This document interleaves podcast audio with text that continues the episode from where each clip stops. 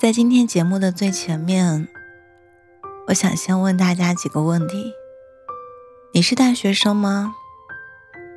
第一学历是本科吗？毕业于九八五或者二幺幺名校吗？毕业之后找到心仪的工作了吗？之所以问大家这些，是因为我最近在看一个求职类的综艺，较《令人心动的 offer》，里面有一个年轻人叫做丁辉，他感动了我。在节目当中。简历不太漂亮的他，显得和其他精英求职者格格不入。上了一所普通的大学，学的不是法律。毕业后做了寻常的销售工作，不满意自己的工作，所以决定考研，考法学。背水一战，考上了华东政法大学。研究生毕业之后，他有过短暂的法律行业从业经历。而参加这次节目，他也没有给自己留退路，毅然裸辞。今年的他已经二十九岁了，裸辞，二本，非法学专业，非名校，半路出家，最大年龄实习生。这些标签一出来，就像是给丁辉下了最终的定义。他不是个优秀的人，而在最新的一期节目中，丁辉也惨遭淘汰。就好像有些人就是这样，拼尽全力，也只能做个普通人。但就是这样拼尽全力的普通人，却在节目里惊艳了很多人。给八位实习生的第一个考验。是给客户写法律意见，要求是准时、修改少。八位实习生中，只有两位按时提交，其中一个就是丁辉。场外观察员徐玲玲律师看到后，给出了很高的评价。他说：“丁辉不是第一，也有第二。”我欣赏丁辉的原因是。他就像是生活中的我们，也许没有把握住人生中第一次跳跃的机会，高考，上了普普通通的大学，学了并不感兴趣的专业，做了一份养家糊口的工作。你以为他会就此得过且过？你以为他会就此对生活投降，向命运认输？但是他并没有。他暗中咬牙使劲儿，找准机会向生活反扑。那些为梦想努力的日子不一定有收获，但却向很多人证明了一点：就是只要我想站起来，那么谁也别想打倒我。我曾经在网上看到过一组数据：二零一九年中国普通本科在校生人数是。一千七百多万，普通专科在校生人数是一千两百多万，每年九八五、二幺幺高校的入校生人数在五十万左右，仅占参加高考人数的百分之二。这组数据说明了什么？说明了社会中的大多数人都是剩下的百分之九十八。平凡、普通、不出众，付出同等的努力，未必能得到同样的收获。起早贪黑的拼搏着，照样会有两手空空的时候。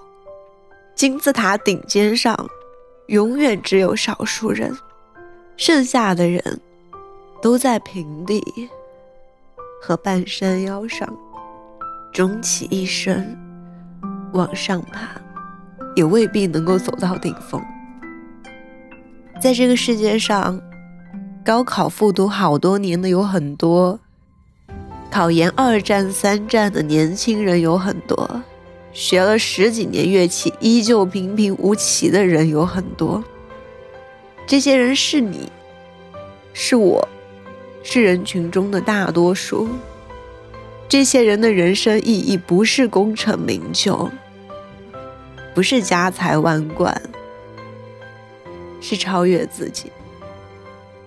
他们在坐标系上，以自己为原点，走的每一步，超越的都是过去的自己，而这，才是大多数人的人生意义。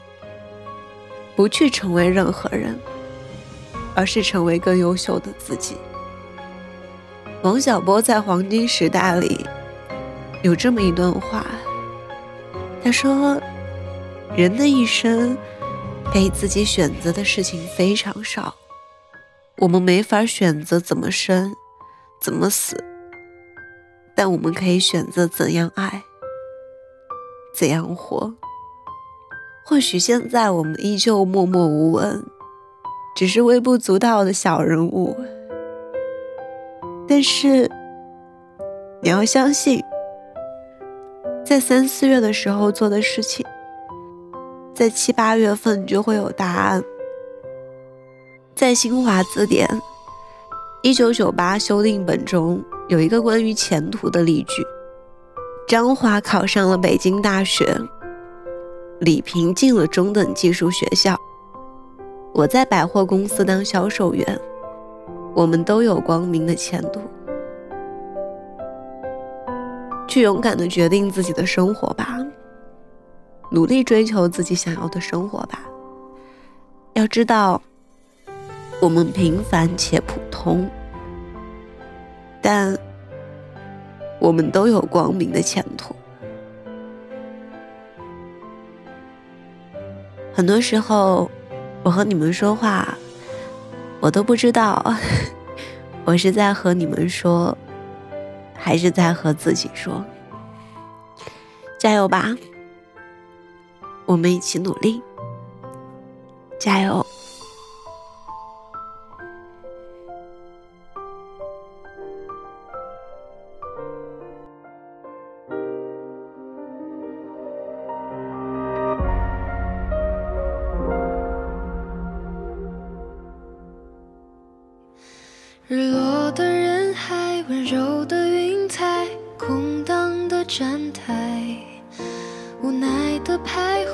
徊，微笑的尘埃，心事无法释怀。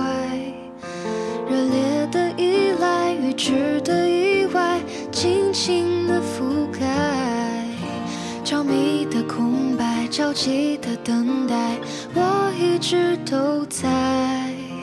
从幻想中醒来，可能这一望无际的期待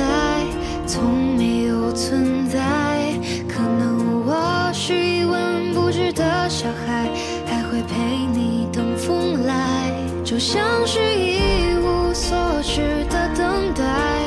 或许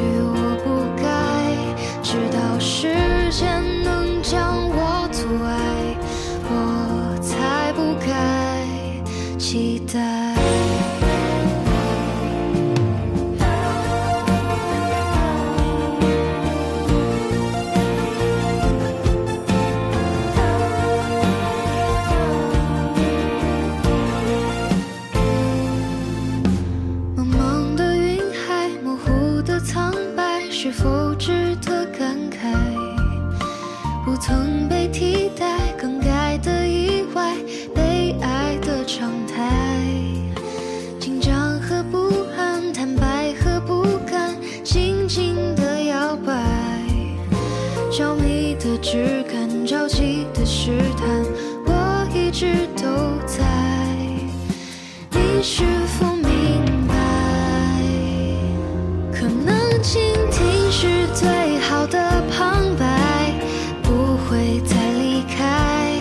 可能他的征途是星辰大海，